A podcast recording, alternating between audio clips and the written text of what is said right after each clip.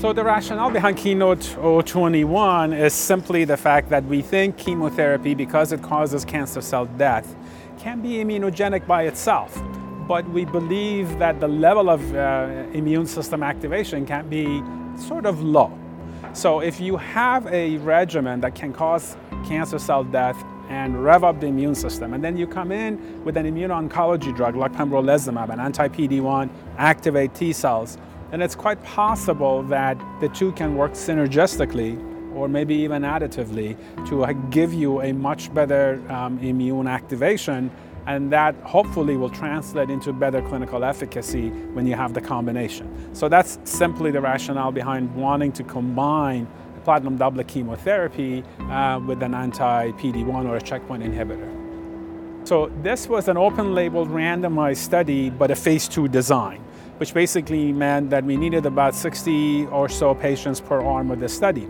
Simple randomization, standard of care chemotherapy, which in this case was carboplatin and pemetrexed, and for that reason, only patients with non-squamous histology were entered. And the other arm was the same chemo backbone, same exact dose and schedule, with pembrolizumab added to the study. One-to-one randomization. So everybody got four cycles of the uh, platinum doublet chemotherapy, and when appropriate, meaning if patients were doing well and everything was good, pemetrexed maintenance was allowed on both arms of the study. Now, there was a crossover such that the patients who got chemotherapy alone, at the time of progression, which was by RECIST 1.1 criteria, they were allowed to go and get pembrolizumab, this way allowing patients to get something that we think is active. This is an updated uh, uh, result that I presented today. At last year's ESMO, my colleague Dr. Corey Langer from Abramson Cancer Center, also in Philadelphia, presented the primary analysis. The primary endpoint of the study was progression-free survival, PFS. And in the primary analysis, PFS was significantly better with the addition of pembrolizumab. Also, response rate was better, you know, close to 55% response rate versus just about 30% with chemotherapy. But at the time of the initial reporting a year ago, we only had about 10 and a half months of follow-up on all of the patients. So overall survival data was premature, and at that point didn't show any difference between chemo versus chemo plus pembrolizumab. So today I presented the updated result with about 18 and a half months of follow-up, and now we're beginning to see an overall survival advantage for the arm that got pembrolizumab. Now, we cannot say it's statistically significant because the primary analysis was done a year ago, uh, so it's hard to say it has significant uh, statistical uh, calculation and power to it.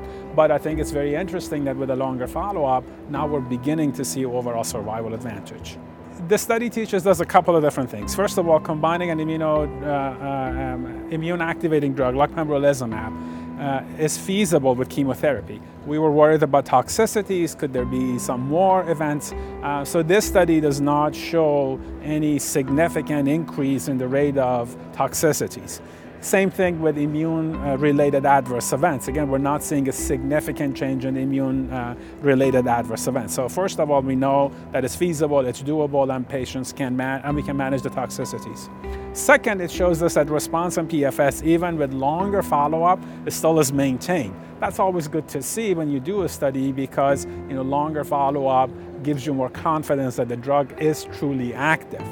But the third thing this is telling us is that it is quite likely that the phase three studies now could be positive because with the longer follow-up, we have an overall survival advantage in this patient population. Be a little bit cautious on interpreting that, again, because it's only a phase two study. The other interesting thing that everybody wants to know is what is the contribution of PD-L1 expression?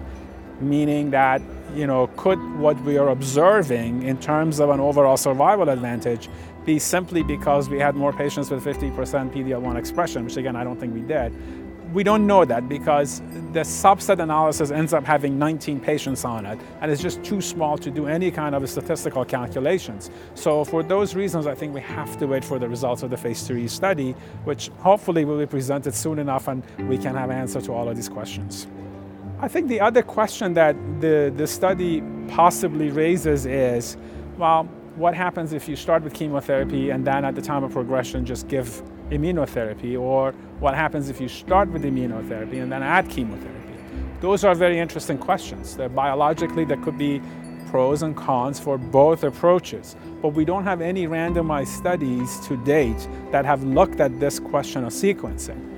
Um, I'm working with a group of investigators as part of a cooperative group uh, effort at Fox, at the, uh, in the US, actually two different cooperative groups coming together, ECOG and SWOG, to do a very large randomized study looking exactly at that question of the sequencing. But we haven't even started the study, so it's going to be in the future. But these are the kind of questions that all of us have. Should we start with immunotherapy in everybody? Should we start with chemo in everybody? And we simply don't have the results.